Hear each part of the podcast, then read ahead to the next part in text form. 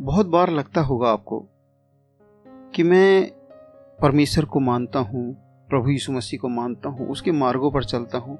फिर ये दिक्कत, ये परेशानी, ये समस्याएँ क्यों?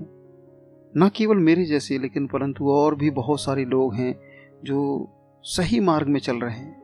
फिर उनके जीवन में समस्या क्यों? तो आज ये वचन आपके लिए है। अयुब की पुस्तक, उसका तेईस अध्याय, उसकी दसवीं और ग्यारहवीं आयत। परंतु वह जानता है कि मैं कैसी चाल चला हूँ, और जब वह मुझको तालेगा तब मैं सोने के समान निकलूँगा।